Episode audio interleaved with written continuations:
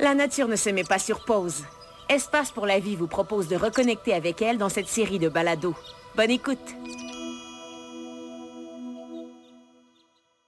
Bonjour, je m'appelle Jean-Philippe, je travaille aux collections vivantes du Biodôme de Montréal.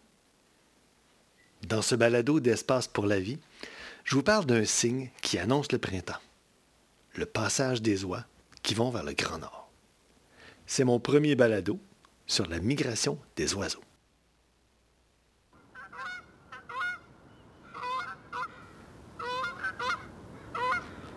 C'est une fois l'histoire d'un petit groupe de bernaches du Canada qui arrive sur la rivière des Mille-Îles et se pose à proximité d'un autre groupe qui est déjà là. Les bernaches du premier groupe ont parcouru quelques centaines de kilomètres, puis ils ont besoin de refaire le plein. Les bernaches du deuxième groupe sont de celles qui sont restées tout l'hiver dans la région. La première dit euh, « oh, en tout cas, l'an prochain, je reste ici. Voler comme ça, j'ai mal partout. » L'autre de répondre « ben moi, je vais partir dans le sud. J'en peux plus du vert de là, dans le redout de janvier. » Face au changement de saison et à la grande variabilité dans la disponibilité des ressources, plusieurs animaux sont confrontés à un choix important pour leur survie. Partir ou rester. La migration, ce n'est pas exclusif aux oiseaux.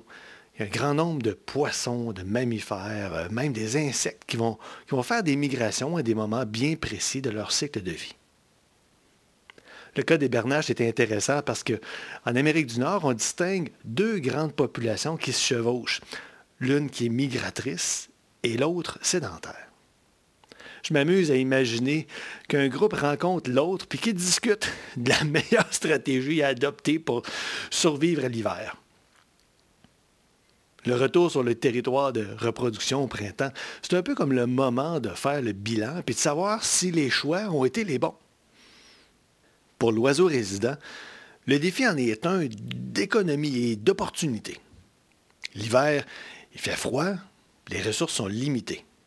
Il faut donc réduire au maximum les dépenses énergétiques et profiter de chaque occasion pour s'alimenter, se réchauffer, se mettre à l'abri, parce qu'on ne veut pas être le repas d'un prédateur qui lui aussi a faim et qui cherche des opportunités.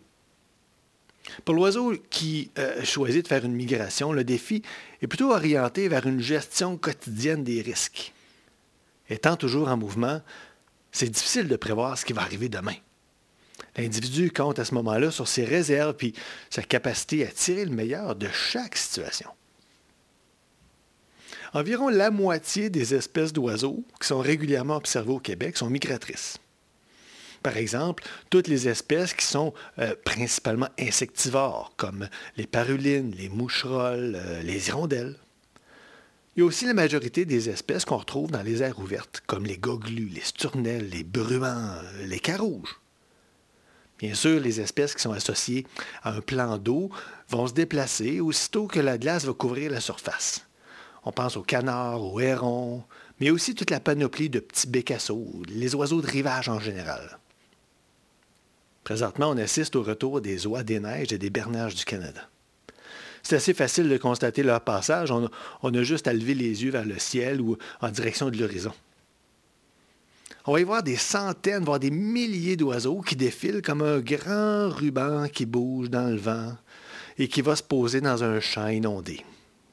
Ils vont y trouver un peu de nourriture, euh, la sécurité du groupe, puis un lieu pour se reposer avant de repartir. Bien plus au nord.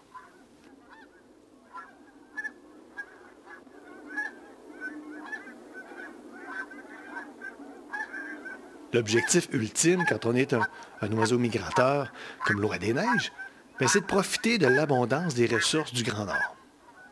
Les conditions sont intéressantes, imaginez.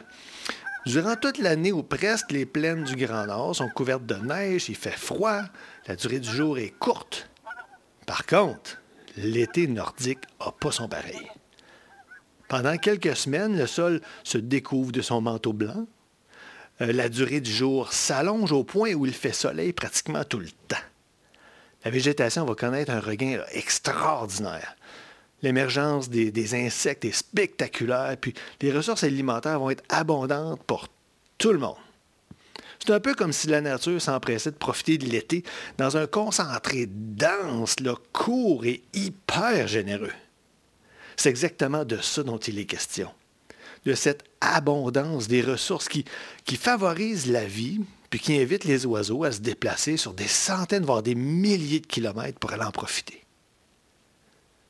Si on demandait à une oie ou une bernache si ça vaut la peine de faire une migration, il y a fort à parier que la réponse serait « évidemment ». C'est pour ça qu'on le fait à chaque année. Il reste que la migration correspond à une dépense énergétique extrêmement grande, puis le déplacement ben, comporte des risques euh, vraiment importants.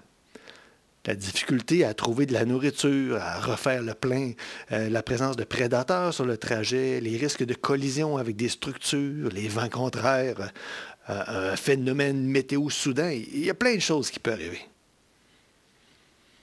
Pour s'assurer de compléter ces déplacements, les oies comptent les unes sur les autres. Ils font des déplacements en groupe, puis comme nous on le ferait dans un long déplacement de voiture, ils connaissent les bons restos. En fait, on fait appel ici à la connaissance collective du groupe. Il y a bien toute une organisation dans le déplacement du groupe où les individus qui sont à la tête se relaient pour se reposer, puis globalement, le groupe est plus endurant. Mais ce qui m'intéresse le plus, moi, c'est d'essayer de comprendre comment les décisions se prennent dans un groupe en mouvement. Il y a des jeunes qui sont leur première migration et qui vont suivre les plus expérimentés. Ces individus-là connaissent les meilleurs endroits pour se poser, les, les valeurs sûres.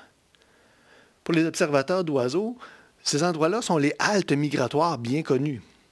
Je pense à Baie-du-Fèvre, Cap-Tourmente, Saint-Barthélemy. Arrive parfois où le groupe d'oies a besoin d'encore plus d'expérience pour prendre une décision. Imaginons, euh, lors d'un déplacement, que notre groupe, qui comptait sur un champ où il avait l'habitude d'aller, se retrouve devant une couverture de neige qui est inattendue. C'est à ce moment-là qu'un individu euh, qui a fait le voyage de nombreuses fois va prendre la position de tête puis va guider le groupe vers un site alternatif, qui agit comme une bouée de sauvetage pour le groupe. On peut s'amuser à faire parler les oiseaux, mais dans les faits, on sait bien peu de choses sur la dynamique d'un groupe en déplacement. On est par contre en mesure d'observer quels sites les oies utilisent et calculer leur nombre d'une année à l'autre. Certaines oies sont marquées par des colliers numérotés ou des bagues aux pattes qui permettent aux chercheurs de suivre leur déplacement. En moyenne, une oie des neiges fait un déplacement d'environ quatre mille kilomètres. Elle passe l'hiver sur la côte atlantique des États-Unis et niche en Arctique. On dit qu'elle pourrait faire jusqu'à mille kilomètres dans un seul déplacement puis atteindre une vitesse maximale de quatre-vingt-quinze kilomètres heure. Il reste que ce type de déplacement-là est exceptionnel. C'est une grande satisfaction à chaque printemps de pouvoir observer le retour des oies. C'est un peu... Euh, le point de bascule entre l'hiver qui, qui finit et la promesse que l'été s'en vient. La migration de l'oie des neiges à elle seule représente environ huit cent mille oiseaux en déplacement qui vont survoler le Québec pour aller profiter de l'abondance de la toundra en été. Bien que les effectifs de la population de l'oie des neiges soient assez élevés aujourd'hui, ça n'a pas toujours été comme ça. La création d'aires protégées, en particulier des haltes migratoires, ben, ils ont permis le rétablissement de plusieurs espèces d'oiseaux et l'oie des neiges en a profité. Au Québec, c'est une espèce caractéristique, facile à reconnaître, qui a un statut particulier. En fait, elle fait partie d'un plan de gestion intégré et durable afin d'assurer le maintien de la population.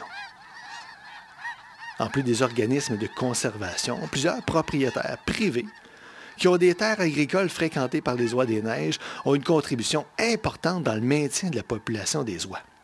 Ici, je parle de laisser temporairement aux oiseaux migrateurs la possibilité d'utiliser une parcelle de terre agricole le temps d'un passage. En adoptant ce mode de protection, on participe à protéger le futur, non seulement d'une population d'oiseaux, mais aussi d'un phénomène extraordinaire, la migration printanière.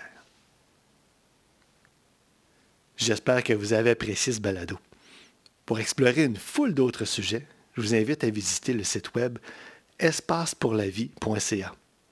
Vous pourrez y trouver également les autres balados, sur la migration des oiseaux. Je vous dis à bientôt et je vous souhaite de belles observations. Ce balado est une production d'Espace pour la vie. Retrouvez les contenus de cette série et plus encore sur notre site web, section Grand Curieux.